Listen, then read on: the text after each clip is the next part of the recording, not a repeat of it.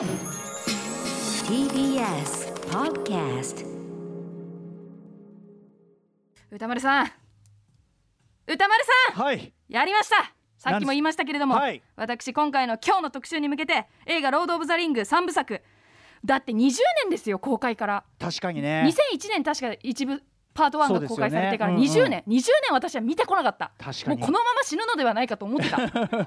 あのずっとねリアルタイムではハリー・ポッターまあ、年齢的に言ってもハリー・ポッター派時というか。そんな感じでうまく住み分けされちゃってたんですよね。あったかもしれないですねね。大人が大人というかまあちょっと、うん。もう難しいお話も慣れてきたらこうロード・オブ・ザ・リングで子供はハリー・ポッター。確かに確かに。その年代的にうなぎさんは当然ハリー・ポッター派だったわけだけどこの大人になって20年を経てはい。ついに見た「ロ見てしード・オブ・ザ・リング」まいました3部作。いかがでした？私への誕生日プレゼントでしたね。いかいかがでした？ちなみに本当に 率直に言って。うん。本当に何だろうな。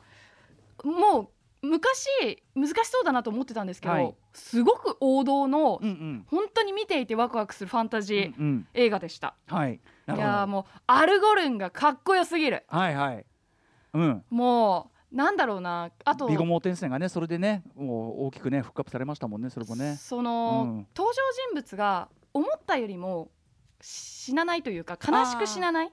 確かに。そのあえうん。い生きてたんですか？みたいなこともあったり、うん確かに確かに。そのだから子供が見ても、うんうん。すごいショッキングな映画ではないなって全然思いましたね。なはい。なるほどなるほどはい。まあ、はい。たもうめちゃめちゃ楽しんだということでよろしいでしょうか。うん。さあといったあたりでですねうがまあうなぎさんはこうやってロード・ザ・リング楽しんだということなんですが、えー本日指輪物語特集ゲスト、えー、おじいろんなことを教えていただく森瀬亮さん、えーいかがでしょうか？このうなぎさんの感想は。いや、まずあの映画を全部ちゃんと見られたというのは素晴らしいことだと僕は思いますので、やっぱはい。あの、あの長いやつを。今はね、うん。はい、あのアマゾンとかであの配信である程度見るのは楽にやってますけど、一頃あのブルーレイがすごいあの入手困難だったりもして、はいあの僕も苦労したぐらいでしたから、うんうん。いやあのよくあの頑張りましたというところがまずはいいあります。そうですよね、はい。まずはちゃんと9時間分ちゃんと見たというところが偉いということですよね。まあまだコビット9時間がいいややそうなんですよね。という感じがあるんですけはい。なるほどなるほど。えはいということで、まあはい。うん。うん。というような感じでね今日はいろいろ講義していただけるんですよね。はい、あの、はこちらもあの本当にまだまだこうあの門前で今日読む小僧みたいなところがあるので何をおっしゃいますよろしくお願いします。いえいえいえ、という上には上がいます。ねまあね、これは本当にでも本当にそうなんですよ。あの奥深いもう詳しい人はいくらでもマニアがいる世界なんで、はい、はいえードラマ公開まで1年ということで我々もですね、まあどれだけ予習できるかわかりませんが、やっぱり知った状態で見ればより楽しめるはずということで今日の特集をお送りしたいと思います。こちらです。ドラマ版公開まであと1年、そろそろ指輪物語の予習を始めよう特集。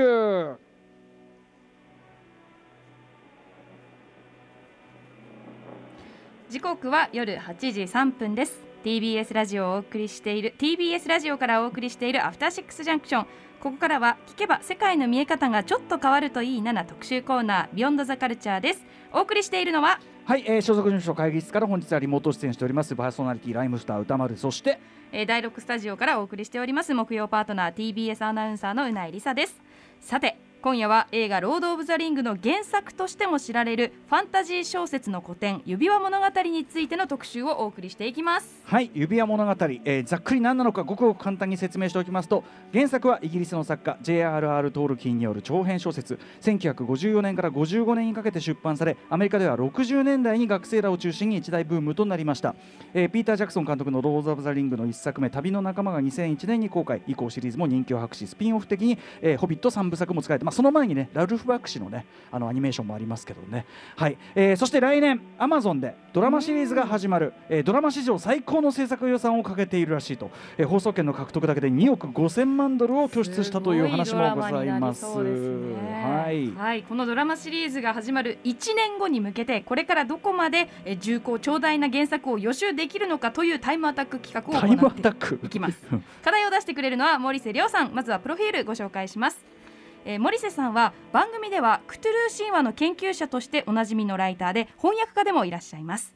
また幼少期からトールキンファンで映画雑誌での記事執筆や関連記事の監修2019年の電気的映画トールキンのパンフレット監修なども行ってきました、そして陽戦者の中津国サーガ読本では中津国の歴史の長大な歴史を解説した1万6000字のコラムやインタビュー記事などあれこれ担当しております、はい。まあ、僕もぶっちゃけ森瀬さんの文章でいろいろちょこちょこ勉強させていただいたということですからね、うんはい、ありがとうございます。今日は直接いろいろ教えをこうと思っております。はいえー森瀬さん、えっ、とまずちょっといろいろ前提をですね、あのーとなるお話を伺っていきたいんですけど、えっ、と森瀬さんは来年のそのドラマ化という話聞いていかがお感じですか？いや、まあ、もちろんあの楽しみですし、もう、あのなんでしょうね、まあ、もう単純にあのこれはあの、うんどれだけ、あのいまあまあ、内容がですね、あうんのまだ詳しくあの公開されてないじゃないですか。なのであの、まずどこが映像化されるのかから始まりますので、中つ国の歴史の中のどこをやるのかと。そうなんですよね。あので先ほどあのほら原あの一応あのロードオブザリングというタイトルで指輪物語あの、のあの原作みたいな形のあのうん。印象があるのですけれど、んうん。実際のあの舞台にある作品あの時代というのが指輪物語、ロードオブザリングのあのうん。時代のあの何千年も前のうん。時期になるはずなんですね。うんうんなのであのこれはもうあの本当にあのスパンが広いのでどこを切り取ってきてもあの絵になるうん。あのイベント盛り盛りだくさんですので、うんうん。本当にこれはもう全く何も知らない状態で楽しませていただく感じです。うんうん。はいはい。そしてですねそのトールキンが作り上げたこの世界観というのが、まあ、そのいろんなファンタジーの源流というような言い方もされますけど、これどういうことなんでしょうか？まずですね、よくこうあのそうですね、ファンタジーの元祖がイリア物語で、あのアリアのロード・オブ・ザ・リングという言い方をよくされるのは聞くんですけれど、うんうんこれはちょっとあの微妙に齟齬があると思いまして、うんうんうん実際あの、指輪物語、ロード・オブ・ザ・リングがあの世界的に大ヒットしたというのは、実質的にはあの、まあ、この本自体が1950年代に出たものなんですけれど、はいアメリカで刊行された1960年代の中頃ですか、うんここからあのブーあのブームが爆発するんですね。うんうんであのこの1965年の時点ですでにアメリカにはヒロイックファンタジーと呼ばれるジャンルがちゃんと存在していまして、はいはい。はい、あのロバート有名どころですとあの映画にもやりましたあのロバート・イー・ハワードのコナンシリーズですね、うんうん。こちらなんかはもう1930年代に遡りまして。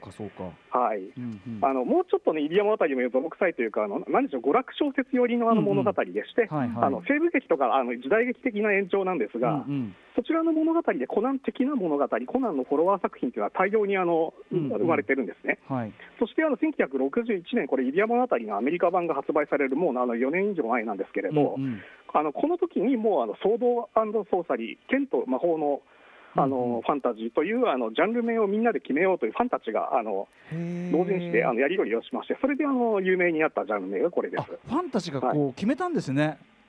あの要はうん。コナン的な物語をどう呼べばいいかというのをみんなあのこうあのファン人であのあれこれ意見を募ったというやり方がありまして、うんうん。ソードソーサリーはい。はい、言い出し手があのあれです。あのエターナルチャンピオンシリーズあののあのマイケル・ムアコックですね。うんうんはい。じゃあジャンルとしてはそのファンタジーそのものは全然ファンもいたし、はい。あのジャンルとしても確立されていたけどもと、はい。うん。そこにあの1965年にあのイリア物語、ローブ・ザ・リンザ・リングズがあのアメリカに紹介されまして、うん。だからむしろこのイリア物語的な、トールキン的なファンタジーの元祖という言える言い方がありまして、ここからあのまたコナンシリーズとはあの黄色の違うあの新しいファンタジうん。ーのあの元祖としてあの源流になったんですね。うん。え改めてその指輪物語的なトールキン的な物語ってどういうことでしょう、まあ、これはですね、もともとアメリカ人があのそれほどあのアメリカ人の方々、ファンタジーファンというのは、そういったコナンもの的なものというのを中心に読んでいたということもあると思うんですけれど、うんうん。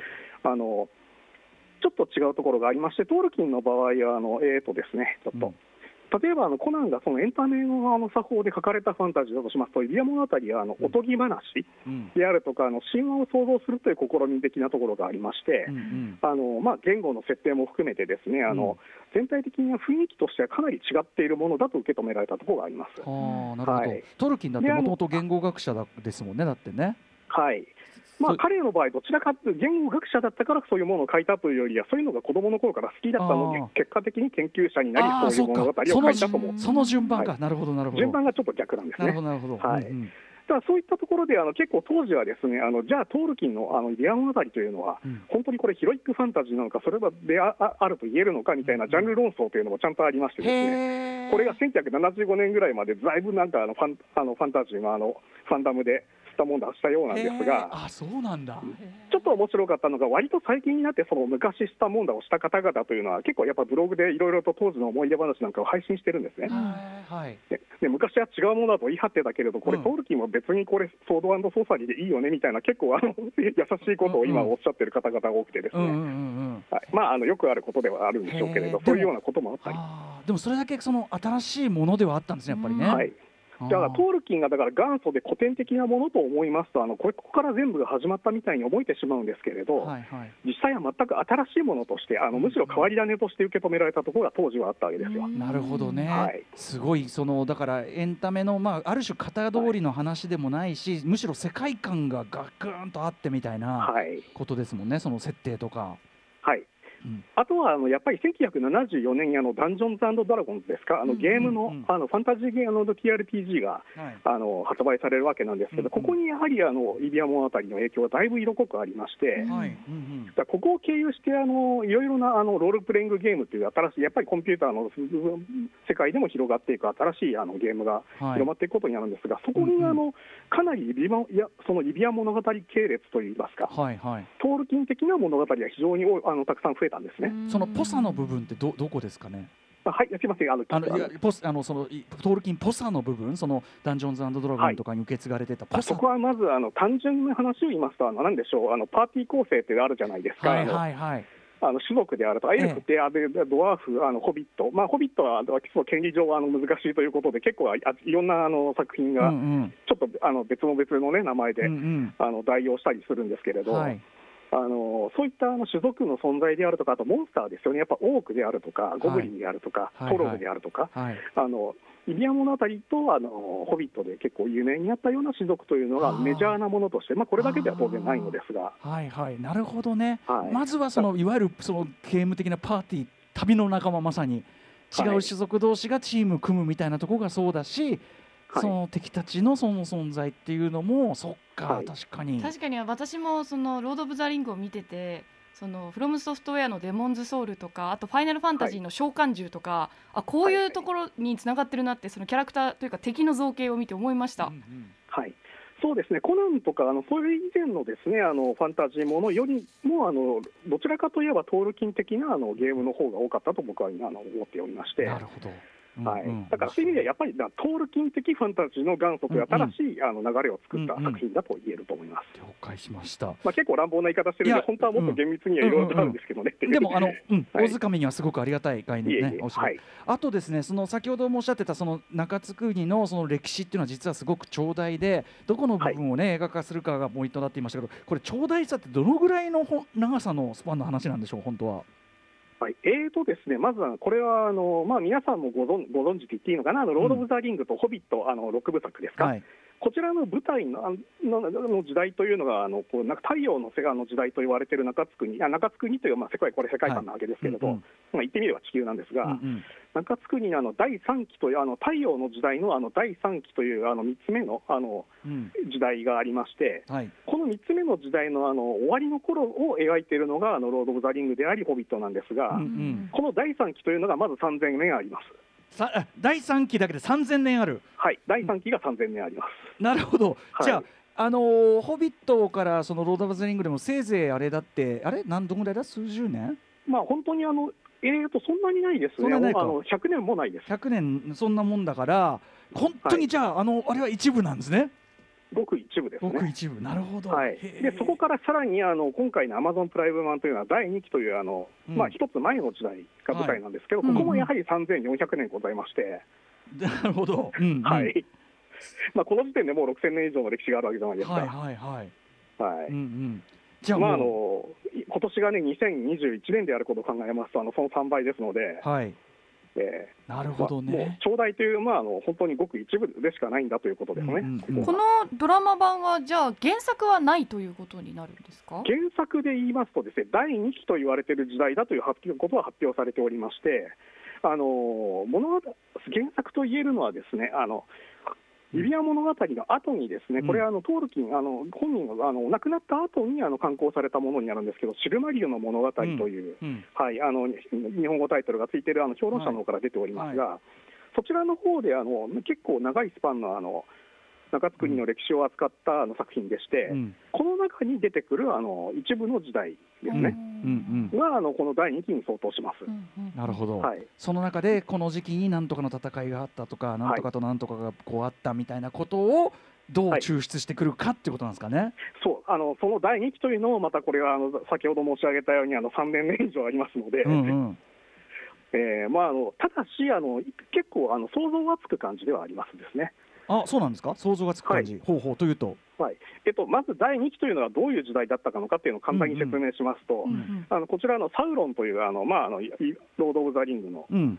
あの魔王ですね、言ってみれば、まあ、はい。魔王というのは正確には冥王なんですけれど、うんうんこの冥王サウロンの時代、で冥王サウロンがいた時代が、あのまだ肉体を持っている、あの人間の肉肉体を持っていた時はい代でして、あの映画だとね普人間言いますか通にあの目ん玉っつうかねあれあれでしか出てこないけど。冒頭でうん。肉体がちゃんとありましたよね。はい。うんうんあちょっと第2期よりも第1期の話をした方がいいですね。あの第1期でまずあのサウロンの仙台のサウロンですらこのあの、まあ、その古文に過ぎなかったあの冥王モルゴスというのがおりまして、うん。うん。こちらがかなり長い間、あの神々の時代からあの中津国の初期の時代まではあの、うん。猛威を振るっていたわけなのですが、うんうん。このまずモルゴスが滅ぼされたのが第1期の終わりです。ほうんうん。はい、でそのモルゴスが滅ぼされた後生き延びて逃げ延び、なんとか逃げ出したあのサウロンが、うんあの私服をしあの潜伏をしてあの悪さをずっとしているのが第2期ですね。うんうんうん。はい、うん。であのこの第2期の中であのヌメノールというですねあの人間のあのこれはあの中津国の外側といいますかあの西の方に大きな島がありまして、ううん。んこれはあの第1期のその冥王モルゴスの戦いでうん。あのエルフたちにあの味方をしたあの人間族があのそんなに多くなかったあの3種族しかいや 3, 3つの家系しかなかったという設定なんですけれど、うんこれはご褒美としてもらったあの島なんですね。ほううんうん。はいでこれがあの要はあの実際のあの現実かどうかはともかくあのアトランティスがあるじゃないですか、はい伝説上の。まあ、そのアトランティスがあのモデルだった、モチーフだったと言われているんですけれど、どこのあのヌメノールであの人間の偉大な王国があの栄えていると、うんうん。そしてあのなんとかモルゴスを追いやって、あのエルフたちもあの各地で、あの中津国の各地で栄えて大きな王国を作っていると。うんうん。その中をあのサウロンが結構ですね、あのこのあのあちこちで隠、まあ、モルゴモルドールですね、後の、はいモルドールにあの姿を隠して、新しく自分の軍勢を組織しながら、うん。ちょいちょいとですねエルフの世界あの国とかにあのやってきて、ですねうん。姿を変えまして、うん。いろいろとこう悪さを吹き込んでいくわけですよ。はい。そしてあの第2期のあの前半で、あのこれがあのロード・オブ・ザ・リングのあのもうもうはい。一番の問題問題のになっております、あの指輪ですね、力の指輪、うんうん。パワーのある、はい。この指輪をですねエルフたちをそそのかして作らせるんですよ。作らせるところエルフが作ったんですうんね。うん。はい、うん。でそれはサウロンの知恵を使って、あの知恵と技術を使って作ってるんです。ほうほうほうあのエルフの3つの指輪とあのドワーフの7つの指輪、そして人間たちのあの9つの指輪を作ったのはエルフでして、うんうん。なんですけれど、そのサウロンというのが、あの実はあのそういったあの指輪をなんで作らせたかと言いますと、うん自分のあの力をすべて注ぎ込んだ、すべての指輪を支配できる指輪を一つ作りまして、うん。あのそれでだからあの全種族を支配しようとしたんですね。うんうんうんあのこれがつまりあの指輪なわけですね。あのこネステに行かなきゃいけけないっていう一応焦点になる指輪だと。一つの指輪。はい。はい、なんですけれど、その企みがエルフにバレてしまいまして、うんうんまあ、それでまたサウロンは逃げ出したり戦ったりをするわけなのですけれど、うんうんあの実はこれで第2期が終わるわけじゃなくて、さらにあのサウロンの悪巧みが続いていくというような感じの時代です。なるほど。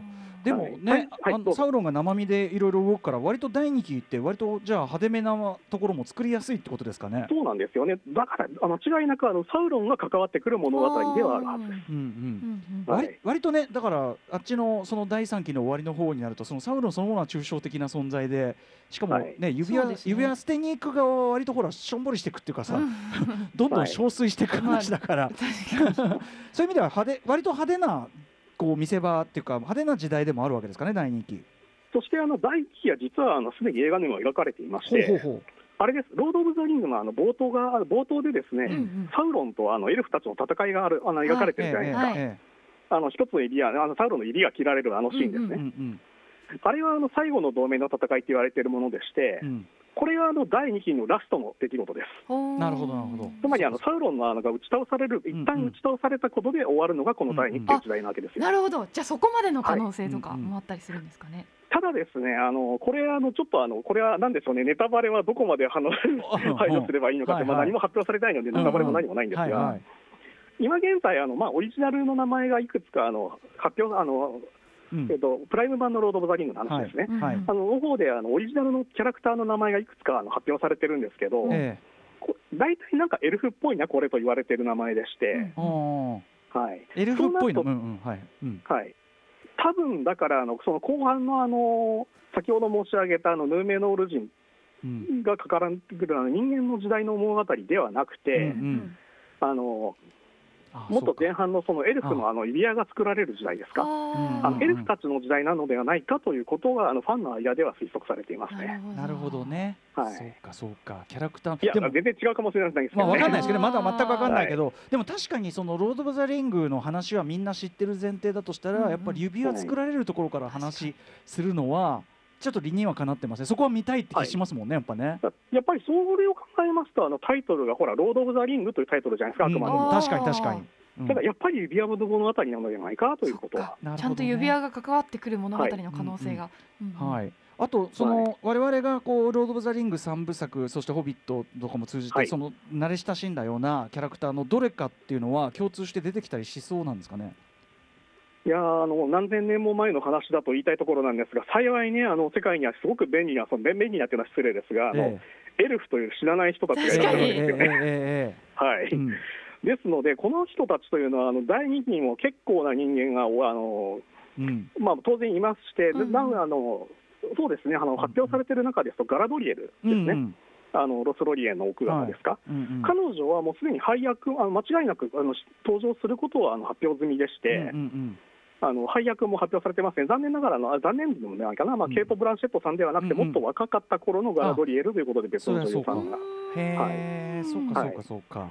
でまあ他にもだからファンの間ではあの、きっとこのキャラクターには出番があるのではないかということで、結構盛り上がっている状態でして、うんそうですね、多分このぐらいはあのネタバレじゃないということで話してもいいのかな。まあ発表されてますからね。うん。はい、あのエルロンドですね。出た。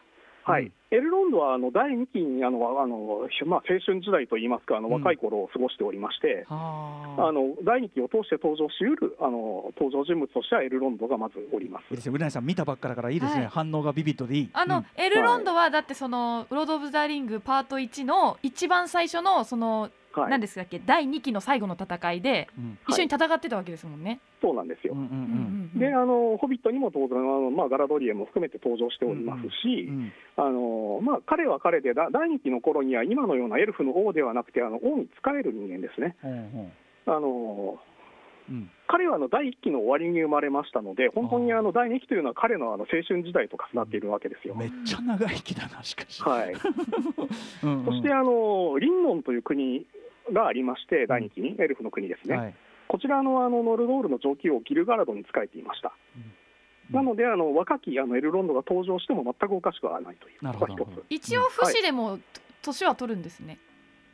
彼は特にあの、まあ、あの基本的にはあんまりエルフというのは年を取るという概念から結構遠い離れた種族なんですが、彼はほら、あのハーフエルフでして、うんあ人間の血が入っておりますので、あのまあ、それでもエルフえ彼はエルフとして生きることをあの選んだあの、うんうん。ハーフエルフですから、なるほど。あの人間よりも老けないけど、まあ、あの多少は老けるので、まあ、あの若かった頃は出てきてもおかしくないと思います。あそういうことか、はい。そうかそうかあと、またあの結構これが意外な人があの登場する可能性はありまして、はい。こちらあの、そうですね、あのホビットの方なんで、見てらっしゃらない方はご存知ないかもしれませんが、うんうん。あの闇の森のあのスランドゥイル、あのエローラスの父親ですね。あはい。うん。はい、彼はですねあのと第2期においてあの闇の森の王子でして、うんうん。あのうんこれはあの前半部分にあんま関わってこないのですけど、そのサウロンとの最後の同盟の戦いには彼も参加したということがあの、うんうん。語られていますので、うんうん。あの少年時代のスランドゥイルというのが出る可能性というのはおあのあってもいいかなと僕は思います。なるほどなるほど。ね、はい。ということでだからあのうないさんもその三部作見通したあれは確実に生かされる、うん。多分そう、はい。そえだって今聞いてるだけでもうん。どこをドラマ化するんだろうってワクワクしちゃってるんですよ 私。まだ映画三部作しか見てないのに。うん。か 本当にイベントは盛りだくさんの時代なので、うん。あのこの辺りだろうというあの予測してる人たちが5人いたら、多分5あの5つぐらいの時代を切り取ってくるんじゃないかというぐらいの。うんうん。はい。ねえいやねそうですよ。だからどどどのぐらいその例えば途中飛ばしてくるかとかもわかんないからちょっとまあ、はい。なんともい。ねだからこれを想像するのも楽しい段階かもしれないですよね。はい。あとぜひねちょっと僕森瀬さんに個人的に伺いたいのは、はい。あのーまああのロード・オブザ・リングというか指輪物語の世界観ってまあトールキンがその神話を改めて作ったようなはい形ですけど、なんかこう映像にされるとなんかその一種人種ステレオタイプ的な風に見えるところが時々ちょっとこう気になったりするんですけど、そはい。そういう部分っていうのはあの例えばファンの方森瀬さん含めたファンの方ってどう受け止められてるんでしょこのあたりは本当難しい話ですよね、あうんうん。の実際あの、確かにこれあの、映画化とは、まあ、映画とは全く無関係に、あの昔からあのトールキンの描くあのイリア物語であり、ホビットの世界というのは、うん。あの白人中心の世界だという言い方はよくされますですよね。うんうんあの大体ほら、南の方南方人であるとか、あの東の方の人間っていうのは、うんうん。あのうん。どちらかというと、あのモルドール寄りのあの人間として登場するんですよ、うんうん。これはだから差別的なものではないかということは、うん言われてはいたと思います。指摘はされていると。はい。うんまあ、これについてはあの、まあ、弁護弁護するわけでもないにしては、うんうんうん。それはあのちょっとは、まあ、あの公平なことをあの見方をしようと思いますと、うんうん。あのもともとあのトールキンがそのあの神話をあの新しくあの語ろうとしたのがあの、ほうん。あれですね、にヨーロッパの西の方ですか、うんうん。あのいわゆるほ、あの今はあんまり使われてない区分なんですけど、あのうん。うん北方人種と呼ばれている、まあ、あのコーカソイド白人のうんうん。あの中心の世界でして、うんうんそうなってくると、あのこれが現実の歴史に照らしてもそうなんですが、うんうん彼はその北方人種うん。でから見ますと、あうん。うん。の大体こう東の方からうんうんやってくる人間であるとか、南の方からやってくる人間っていうのは大体侵略者なんですね。まあ、きまあ当然脅威でもあったね、い。脅威ではあったわけですもんね、それは確かに、はい。歴史上なので、まあ、ここはあの善悪に分かれているので、ちょっとややこしいところがあるとは思うんですけれうんうんうんど、北方人種中心の世界としてあの綴られたものなので、うんうん。うんまあ、それは白人があの中心になるよなというところは多少あるとは思います。まあ書かれた時代から考えてもね、それは無理からぬ部分もあるけども、はい。うん、でも、まあただですうん。あどうぞ。はいはい、はい。どうぞはい、お願いします。はいただですね、これはあのロード・オブ・ザ・リングからさらにあのホビット通しで、あの6部作見て分かると、あの見るとあの結構分かると思うんですけど、うん。うんあのロード・オブ・ザ・リングのあの映画3部作に比べますと、うん。ホビット3部作って結構種族的な広がりがだいぶ広がってると思うんですよね、はいはい。人間の。うんうんあの。いわゆる分かりやすい白人っぽいあの登場人物たちだけではなくて、うん、はい、結構あのどうもアジア系ではないかとか、うんうんあの中東系みたいな人たちとうんうんか、確かに、結構広がってますですよね。はい、そこはだかこらそのは、ええ世界に向けたまあエンターテインメントでも今はなってるから、まあそこははいバランス取りはとされているってことですかね、その作品ある程度。意識的にあのなことがあると思いますよ。うんうん、はいそれはそうかもしれない。はい、ちょっとなんか個人的に気になった部分ですいません。いえいえいえいえはい、ちょっとはい複雑な話組み込んであって。はい、ということで CM の後いよいよ1年後のドラマ版に向けたレベル別の課題を紹介していきます。うなさん頑張りましょう。おー After Six Junction. TBS ラジオをキーステーションに生放送でお送りしているアフターシックスジャンクション今夜はドラマ版公開まであと1年。指輪物語予習特集をお送りしております。はい。ということでゲストの森瀬さんには初級者から上級者までのレベル別に1年間でできる課題を用意していただいてるんですよね。はい、一応用意しました。ありがとうございます。なんかちょっと難しいですよね。なかなかの無理なんだよ。はい、もうプロデューサーとも話し合って、これは何をもって初級とすればいいんですかみたいなことを確かにはい確かに。えええーということで、まあ、あのおそらくですけど、まあ、これ改めて言っておきますともちろんあの世界的に公開期間すごい予算かけて作られた作品ですから映画ももちろんですし、今度のドラマもおそらくは何も知らずに見てもうん絶対に楽しめるようにはなっているはず。そうですよねなので、えー何も知らなくても大丈夫だけど知っていてみると絶対に何倍も楽しいことは間違いでなろうなかろうということで、えーそれは大前提として言っておきたいと思います。ということで早速初級の課題うなえさんからお願いいたします。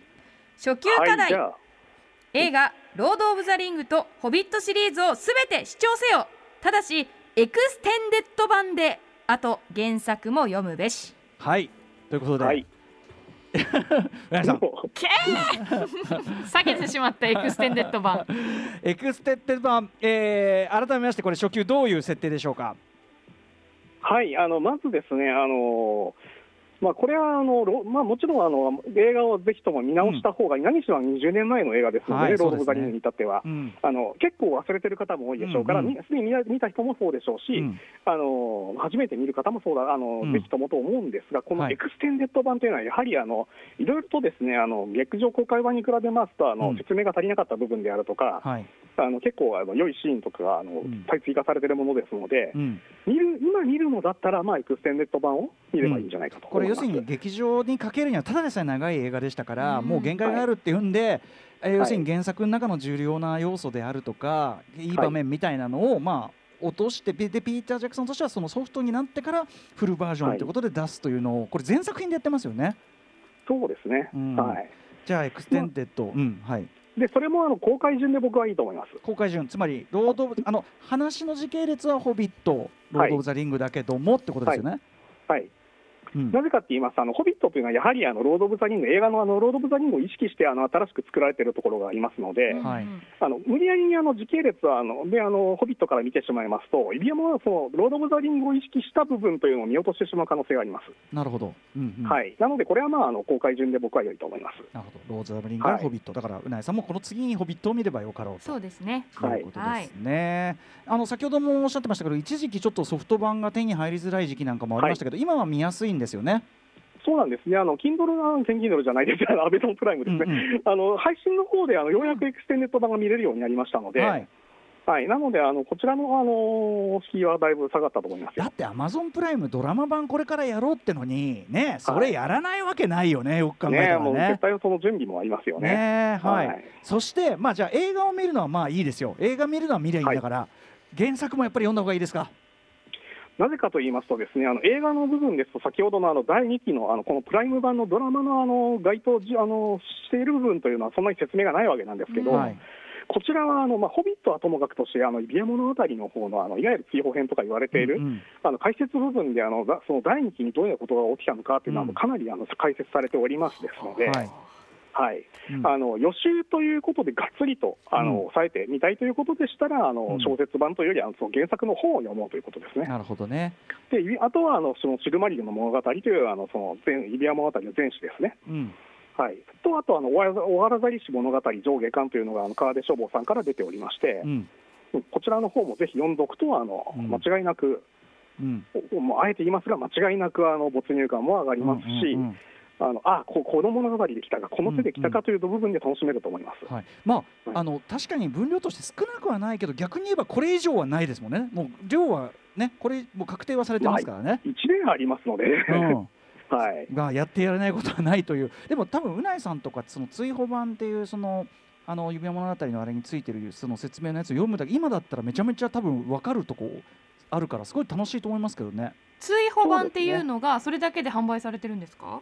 えっと一冊分あります一冊分。なるほど。そうそう、はい。い、ろんなこんなことがこの時代のありましたよみたいな補足なんだけど、はいはい。はいそれ自体がその一ついろんなこう時代の描写にもなってるみたいな感じで、うんうんうんうん多分ね長津国の世界を理解する上ではうん。分かりやすくなると、うなえさんこのタイミングだったら絶対楽しい確かに。今うん私の中で新鮮ですからね、はい。そしてこれあの翻訳のバージョンなんかもいろいろありますけどそれでもおすすめがあるんですよね森瀬さん。まあ、できればあの新しいやつを読んでほしいということで、まあ、シルマリルの物語も新版が出ていますあし、あの指輪物語あのについてもあの新版が出てます。し、実はあのアップルブックスの方からですね、あの割と最近になってようやくあの電子版が出たんですけど、はい。あのこちらがですね、あの信州大学の伊藤尽先生というあの、いやまあ、国内のあの指輪物語といいますか、トールキンのあの権威のような先生がいらっしゃるんですけど、はい。こちらの方のあの監修で、かなりあの名前であるとかがかかあの、名前や翻訳がだいぶ手が入っておりまして、うんうん。最新のものを読もうとすると、実はそれだったりします。と。アップルブックス版なんだ、へえ知らなかった、い。そうかそうか。あとはあのこれがホビットがあの面倒くさい話でして、えあの岩波書店版の古くからあるあの瀬田、うんあの定治先生のあの翻訳と、あとはあのはい。原書房版のあの新版、あのホビット生きて返し物語上下巻というのがありまして、えうん、僕としては、実のところはあの原書房版を今はお勧めします。これだから最初の岩波はやっぱりその子供向けものとして、その役と言いましょうかねあのーはいゴクリだったりするわけですよゴラムがゴクゴクリだったりとかそういうことですよまあ、ね。ごくりはごくりは僕は大好きなんですけれど それはそれでいいとしても、でもそういったはいこう、なんていうんですかねこうそもそもの基準の違いみたいなのがやっぱあるってことでしょうか？というかですね、まずあの柳書房版というのはあの第あの2番というですね、あのうんうん要するにあのホビットの原作にもあのテキストのバージョンがいくつもあるんですよ。ああそっか。はい要はあの古いやつの翻訳が柳書房版でして、ああなるほど。あの原書房版の方は第3番というですね、あのうんまあ、どちらかといえばあの新しいあの書きの新しく修正とかが加わっているバージョンのあのホビットでして、うんうんでなおかつですねあのこちらの原書があのあのテッドアンテッドテッド側のホビットというですねあの注釈が入っているバージョンの本の翻訳なので、うんうん解説部分が非常に充実してるんですよ。なるほど。うんうんはいうんうん今から予習という、まあ単純にあの楽しみたいからというだけではなくて予習ですよね、はい。勉強したいってことで読むのであれば、僕は原書房版かなと思います。なるほどね。うんはいあのあれですもんね、そのトールキンがホビット最初にだからそのホビットの話を作ってからその要するに中津国の世界観に拡張するに従ってこう遡って直していったわけですね、じゃあねホビットをね。そうトールキンあの教授もあのかなり手を入れておりましたし、うんうん。あの彼が亡くなった後にも指輪あたりの方もだいぶこう手にあのテキストにあの手が加えられておりまして。なるほど。あの生誕50周年記念版とか、あの生誕60周年記念版とかいろいろ出てるんですよ。ああそうかそうか。まあ、翻訳されてるのはそこまでは出てないんですけれども、うんうんうん。はい、まあでもとにかく、えっとできるだけ新しい版で読んだ方がはい情報も多いし、えー理解という意味でもよろしいということですかね。この方が良いとは僕は思います。はい、えーはいといったあたりで、えーこれを1年かけば大丈夫です。まあ確かに初級から原作を読むってハードル高いけど1年あると思えば。ね、うん。あとあの多分映像作品側見てれば結構わかるやすくなってるはずな気もしますけどね。確かに頭で浮かべやすくそうなってますそうそうですね、もう何もなし、だからそういう意味では映画からあの入っても僕はいいと思いますので、うんうんうんはい、ですかね。はい。はい、ということでとりあえずドラマ面の準備は、まあ、これ初級編うん。OK なんですが、さらにその上森瀬さん行きましょうかね。中級編に参りましょう、は中級周辺書籍を読み解く共通課題と原作深掘りコースそして中津区に土地勘コース。土地勘？はい、はい、えー共通課題これ何でしょうか？こちらはですね、あのあはい。まずあの先ほどもあのこれあの実はあのこれ初級でいいかなということであの回しちゃったんですけど、おわらが石物語というのはあの最初中級だに置いてたんですが、うん。まああの今割と最近あの評論者さんの方からベレンとルーシエンというですね、うん。あのトールキンの新しい小説というかあのまあ本が出ておりまして。これはもともとシルマリの物語も含まれているベレンとルーシエンの物語というのがあるんですけれど、はいはい。あのこちらがあのトールキンが本当に何回も何回も手をずっと入れ続けてあの書き直してきたものを、うん。どういうふうにテキストが変わっていたかというあの比較変遷をたどれることができるのこれ研究所なんですね。あそうなんだ。要はあのトールキンがいかにあの長時間かけて物語に手を入れ続けたかということがあのよくわかるあの本になっておりまして、うんうんもう単純に小説として読もうとしている方は結構面食らうと思うのですけれど、うんうんうんまあ、まず中中級者としてあのトールキンがどう物語をあのこ作り続けていったかということを理解するために、あのまず大変良いあの日本語の書籍だと思います。うん。うなさん俺やっぱはい初級だわ。これ読んでないわ。ベレンとルーシエンダメだ。これはい読みますこれ。はい。そしてあの原作のあの深掘りコースですうんうね、ん。まあ、英語で読んでみましょうか。という、あああそういうことね。原書びっでくりした。はい、もう原書で読みましょう。うん。今その二度聞きしてしまいました。うん。なんだって？っつってね。これははいえそれはなぜですか？いややはりですね、こうあのーまあ、非常に分かりやすい英語で書かれているものなわけなんですけれど、うん。あの日本語を訳されているもので読んでしまいますと、あのうんトールキンがあの英語の単語選びに一つ一つにも結構意味を込めているところがあるんですね。なるほどだからそこをあの目で見る追うことができるというのは、やはりあの現象を読むというのが一番よかろうとは、僕は経験上思います。なるほど。あのでそあとはあの、うんうん日本語だとカタカナになってしまっているエルフ語というのがどうあのアルファベットで綴られているのかというのは、やっぱ原書を見ないとわからないですね。そうかそうかそうか。やっぱりはい。本当に理解したと言えるのは原書を読んでってことなんだ、なるほど。そしてあの特にあのイリアムあたりにつきましては、あのハーパー・コリンズ・パブリッシングというあのうん出版社の方からあの、 The Lord of the Rings あの A Reader's Companion というです、ね、ガイドブックうん。が出ておりまして、こちらは要はあの詳しい注釈だけでまとまっている本なんですね。うんうん。要はあのイリアの現象を読みながら、そのあのさらに注釈書もよあの並行して読んでいきますと、すあのここの部分でトールキンが書いているのは、実はこういうことがあうんうん。の下敷きにあって、あのここを参照してるんだみたいな詳しいことが分かります。森瀬さんこれ中級ですよね。うん。なんかもう研究者みたいな感じじゃこないですか。れこれまだ中級だってこれねこんなもん僕は大学時代ぐらいにはもうすでにあの現象で読み終わってたんで もう立秋 立秋終わってるわけですねとっくにね。そうですか。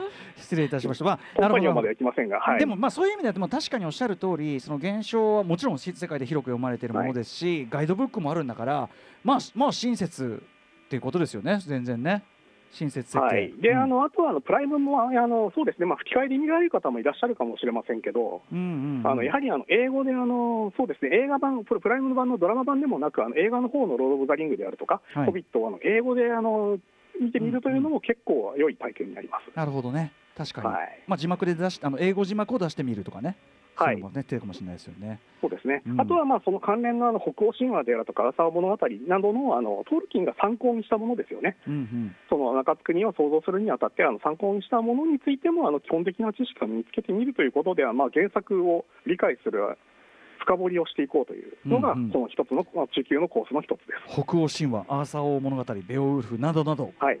そういう元の元も抑えようということですかねはい、はい、どんどんし中級です、中級です、まだね。そして、はい。もう一つ、これ問題の土地勘ですけども。これがですね結構バカにできない話なんですけれど、うんうん。ゲームで遊ぼうということですよね。あの、ボードゲームではなくて、いわゆるほら、据え置きであるとか、パソコンのゲームですか、はい、あのけ今はですねあのこのロード・オブ・ザ・リングスのあの、うん。映画の影響もありまして、はい、あの結構出来の良いあのうん、ビジュアリスティックなゲームがいくつも出ておりまして、まあ、プレイステーションうん。4であるとか、5であるとか、まあ、シャドウ・オブ・ボルドールはいのシリーズなんかは2000、あのね、この10年以内ですと有名ですし、めちゃくちゃいいゲームとしても普通にいいゲームです。はい、うん、あとあの残念ながらあの日本での展開が終わってしまって、もう完全に英語版のみになってしまったんですが、うん。ターバン社のあの MMORPG ですね、ネットゲームですね、のあのロード・オブ・ザ・リング・オンラインというゲームがあるんですが、はい、はい、こちらはですね、本当にあの中津国というか、あのホビット賞を中心としたあの、うんこのロード・オブ・ザ・リングの舞台ですか、うん、あの辺りのですね土地勘をあの頭の中に育むのに、これ以上のないあのツールです。だって MMORPG ってことはもう要するに中津区に丸ごとあってそこで暮らしてるみたいなことですか？そういうことですね。あのだからあの物語の中だとやはりあのこう地図はついているといってもあの文章だけで、うんうんあの追いかけなければいけないものをあの実際の自分の足といいますか、まあ、ゲームのキャラクターですけれど、はい、であの走り回ることができるというのは最高の経験です。なるほどね。あの。実は結構ですね小説ファンが中心の古参のあのトールキンファンたちもですね、うんうんこのあの MMORPG のロード・オブ・ザ・リング・オンラインにあの、うんうんおあのプレイされてる方って多いんですよ。うんうん。はい。まあある意味だってろね本当にあの中のでに入れるわけだからね中で暮らせるわけだからある意味長年の夢が叶ったってことかもしれないですよねファンの皆さんも。そうであとはまあだからあの実際にゲームの中走り回ることにあのゲームでの中作りに走り回ることによって、うんここから北東の方向に例えばまるの街があるみたいなこともだんだんあの分かってきますので、あちなみにだからそのシャドウ・オブ・モルドールとかしあのシャドウ・オブ・ボーとかその辺のまああのアクションゲームとしても楽しめますけど、はいあの地理関係もあの森瀬さんから見ても割と正確だったりすると？はい、あのもともとほら、地図が存在するあの世界ですのでね、うんうんうんあの正確にむしろ作ってるわけですよ。なるほどね。はいそうかそうかそうか。ですので、ね、あのこの辺りでですねある程度、中津国のあの土地勘をあの、育んでおきますと、うんうん映画とかを改めて見直すと、すごくあのよくわかるんですよ。そうか理解が深まるか。はい、うなぎさんゲームやればいいんだからこれいや。ちょっとシャドウ・オブ・モルドールやらなきゃうん。あのあとは、まあ、あの昔、俺、この辺りあの要はあのあれですよね、ホビットなんかを見ていてう、ん。昔、自分はこの辺りであの巨大なトロールと戦ったものだみたいな嫌なこうあの記憶と結びついていくんですよ。自分事としてね。なるほうん。どゲームをすることで。はい。これはいけますねうなぎさんね。うん。そうですね。はい。はい。これはあの中級コースとしてはなかなはい。か良いものだ、あのいうものではないかと。ねえこのはい。現現象を読みじゃくるっていうのとなかなか落差がある気もするけど、まあこれまあやってみましょう。トライしてみましょう。土地勘つけるためね我々もね。はい。さあそしてここまでが中級ですよ皆さん。一体上級はどうなってしまうのか？うなぎさん課題お願いします。上級課題ガチ研究者への道そしてエルフ語学習コースさあということでもうただごとじゃない感じになってますが森瀬さんどういうことでしょうか？えー、とまずこれはあの最初に弁明させていただきますと、ええ僕も別にこの上級編を完全に履修できているわけではございません。ああなるほど森瀬さんであってもなるほどそうかそうか。うんいや、そのぐらいのものを出せてリクエストいただいたんですよ、最初に。はいうんえええーとですね、あのまずあのガチ研究コースということで、うんあのまあ、先ほどまであのシルマリリン物語であるとか、うんあとはあのオワオワラザリシ物語、そしてベレンとルーシエンといったあの、イリアムタリ以降に出た本の名前は出しておりますが、ええ。それとは別にですねさらにあのザ・ヒストリー・オブ・ミドル・アースというです全12冊えある、うんうん。本当にあの百科事典的なあの、うんうん。中津国の歴史というタイトルなわけなんですけど、まさにそのような内容のあの本が出ております。これはこちらはあのトールキンの意向ですね、あの要は亡くなった後にですね、もともとあの息子さんのあのクリストファー・トールキン、これ三男の方なんですけど、うんうん。あのがあの父親の世界あ作品世界の研究者でもありまして、うんうん彼がもうひたすらにあのこうあの父親のあの残した原稿を整理して編集して、うん。研究してそれをですね再整理してあのうん。12冊の本にまとめたものです。すげえな。これもちろん日本語訳なんか出てないですもんね。残念ながらねこれ全部翻訳されてないんですよ。ねえ。あそうなんだ。巨大な山があったんだ実は。う。んはい。これは確か1980年代の中頃から90年の約10年間ぐらいかけてずっと参考されたものでして、まあ、今はね、け Kindle であのそこそこの関数が出ておりますので、ああの Kindle 版ですとね、あの検索が使えたりしーますし、うんうんうんあのこの場合だから頭から全部読めということではなくて、あのうんうん僕自身はあのハーパーコリンズ版を持ってるんですけれど、あの別館にあのインデックスですか、作品ですね、うん作品だけの本が一冊出てましてうん、はいはい。要はそこから逆引きをしまして、あのプライムのドラマのあの第2期の物語と関連性のある記事をあれこれ読んでみるというああそうかそうか。読み方ができると思います。そういう意味ではそのボリュームに対してはちょっと触れてみるっていうところでは価値があるかもしれないですねちょっとね。はい。うんなるほど。そうかそうか。まあ、今はですねあの、まあ、翻訳系のソフトもだいぶ強くなっておりますのでね。はい。うんうん。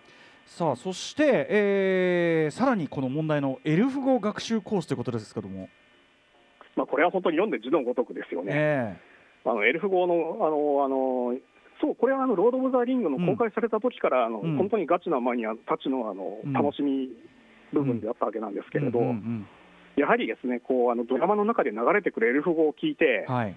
これはなんて言ってるんだって分かる感が感の感動っていうのはありますよね。あそうか俺わかるぞと。あのつまりこういうことですよ、あの天空の城ラピュタのムスカの喜びですよ。読める読めるぞと言われて。読める読めるぞ。そうかそうかそうかそうか。はい。ああなるほど。えこれはでもそれだけ体系化されてもう研究が進んでるってことなんですか、あのいろんな本が出ておりますが、この中でも特に有名なのが、ですねあの2007年にですねあのデイビッド・ソロという、サロという、あのまさにあの映画のロード・オブ・ザ・リングのあのエルフ語の監修を行った方が、あええ Gateway to Sindarin というですね、うんうんあのまあ、シンダリンというのはあのエルフ語の一種なんですけれど、うんうんこちらのあの文法とあの語彙を集めたあの入門書を出しております。残念ながら英語です。へえでもこれすごいそれはなんかこう言語学的な知識も当然必要だしすごいですねこれえねエルフ語って想像された言葉で何か元にもしてないですよね。あ一応、元というかあの、ベースになった言語というのはあるにはありますね。うんあの登録にはあの言語学を収めておりますので、うんあの非常にあの例えばあのその今言ったシンダール語というのは中津区に住んでるエルフたちが使っている語あの言葉なんですけれど、うんうん。シンダール語はあのウェールズ語がベースになってるって言われてますね。あーへえウェールズまあ、ウェールズ語だけではなくてあの古いアイルランド語であるとか、いやアイスランド語とかも入ってるんですけれど、まあそうですよね。だから要ははい。その過去、ま後の我々の世界にも実は残ってるかもよぐらいなベースにはなってるってことですもんね。そうなんですねあの古代の世界を描いた作品ということになっていますので、うんうんあのエル語というのもだから当然あの今のあの言語にあの影響が多少残っているということをあうんの踏まえながら登録がデザインしてます。なるほどね。いや、はいにしてもすごいわ。すごい。っていうかそのあのロード・オブ・ザ・リングの監修してる人だからもうね、はいげ言語学監修みたいなことだからすごいですね。あの日本語のあの字幕の監修をやられた伊藤先生が2004年にですね、はいイリア物語エルフ語を読むという本が一応先週出版社さんから出してたんですけれど、えこちらはまあさすがにちょっと古い本になってしまっているのと、あとはあの今、恐ろしいプレミアがついていまして、えあちょっと入手困難ですね。あなるほど。あ一ア応日本マゾンだと2万円ぐらいします。キャーへえでもはい伊藤つくしさんの一応日本語によるエルフ語を読む本もあったりはすると。そうですね。はないね。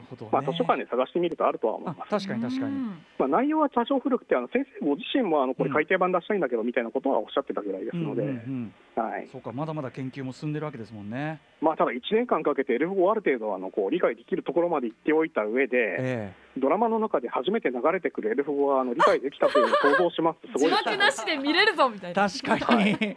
うんいやーでも上級となるとやっぱここまでですよねさそうですね。ではいも本当繰りにもう返し言いますが、僕が履修してるわけではありません。ん。ねえ、はい。い、やいやいやいや。うん。でもななんか要はその掘り下げようと思えばここまでいけちゃうのがやっぱりそのトールキンの世界でもありますよね。ですね、まあ、キリがないといえばキリがないのですよ。世界ですよ。世界中にこのレベルのこう履修するのしないのって、ひあのしのぎを削ってる皆さんがいる中で、うん。やっぱ、はい。俺逆にやっぱりそのピーター・ジャクソンはよく作ったよっていうかあよくまあやっぱ森瀬さんそのこれだけうるさ型がもう多分世界で一番うるさい人が多いその題材をよくぞまあっていうところもやっぱありますよねあれは。まあ、指物語というか、このトールキンの世界を追いかけてるだけで一生過ごせてしまうものではあるとは思いますのうんでね、ねはい。まあでもまあそこが魅力でもあると思います。うんうん、そこからさらにね今回のアマゾンプライムのねそのドラマがこうさらにそれを広げるというかねことになりますからちょっとはい、楽しみでもありますしうなやさうんん。でもいいいい機会ですよこれはね。あの私その指輪物語以外のその中津国の広がりって結構ファンが勝手に想像してるところが多いのかなって思ってたんですよ。だけどそうじゃなくてここまでうん、ここまでトールキン自身がもう構成しし尽くしてたんだっていうのを今日この中級上級の題材のお話も聞いて、うんうん。はい理解しました。うんね。だからそれを追いかけてるんだ想像の余地が少な。いぐらいかもしれませんね。ああね、はい。二次創作じゃないんだよね、だからねうん。そこはね。本当にちゃんと世界観ここまで作り上げられてたんだっていう。う、んうん。いやでもなんとなくでもその世界の大きさとかうん。その中で自分たちが何を見てたかっていうところはなんとなくマップ描けた感じがしますよね。僕もなんかすごいあの改めてうん。勉強になったっていうか忘れてたんだ結構やっぱり。もう映画三部作序の口すぎたなっていうね。中津国を理解する上では。うん、でもすごく今うなやさんはビビッドにすごく反応しやすいタイミングだと思うんで履修するなら今はい。ってことかもしれませんね。まずはホビット三部作ですね。そうそうそうそう。ぜひぜひ。エクステンデッドでね。えっとそう余裕余裕ここからねじあの時間の1年間余裕あるからうん。エクステンデッドにも手出したいと思います、はい、ということで今回は、えー、トールキンの世界、えー、指輪物語の世界をね森瀬さんに伺いました。森瀬さん、えっとお知らせ事などぜひお願いします。そうですね、今知らせられることといいますと、あのまあ、先ほどヒロイックファンタジーというのはもっと歴史があるんだという話をしましたですけれど、うん。このロバート・イ・ハワードというあのコナンシリーズの創造者の、うん。あのこちらのあの方の小説の作品集を今、準備を進めておりまして、これ、うん。来年になると思いますですけれど、うんうんまあ、その中にあのうん。ヒロイックファンタジー的なあの作あの話も入りますですので、はい。まあ、あのいずれ告知しますので、お楽しみにということですね。ぜひね、はい。そのコナンにからのというかそのヒロイックファンタジー剣と魔法の世界のその源流というかそのあたりの話もいずれちょっと一特集お願いしたいところですねこれは。いえいえいえ、もうぜひぜひ、はいよろしくお願いします。はい、よろしくお願いします。はいということで本日は森瀬亮さんに伺いました。ドラマ版ねまであと1年指輪物語予習特集をお送りしました。森瀬さんありがとうございました。いえ、こちらこそありがとうございました。Listen. After six, six junction.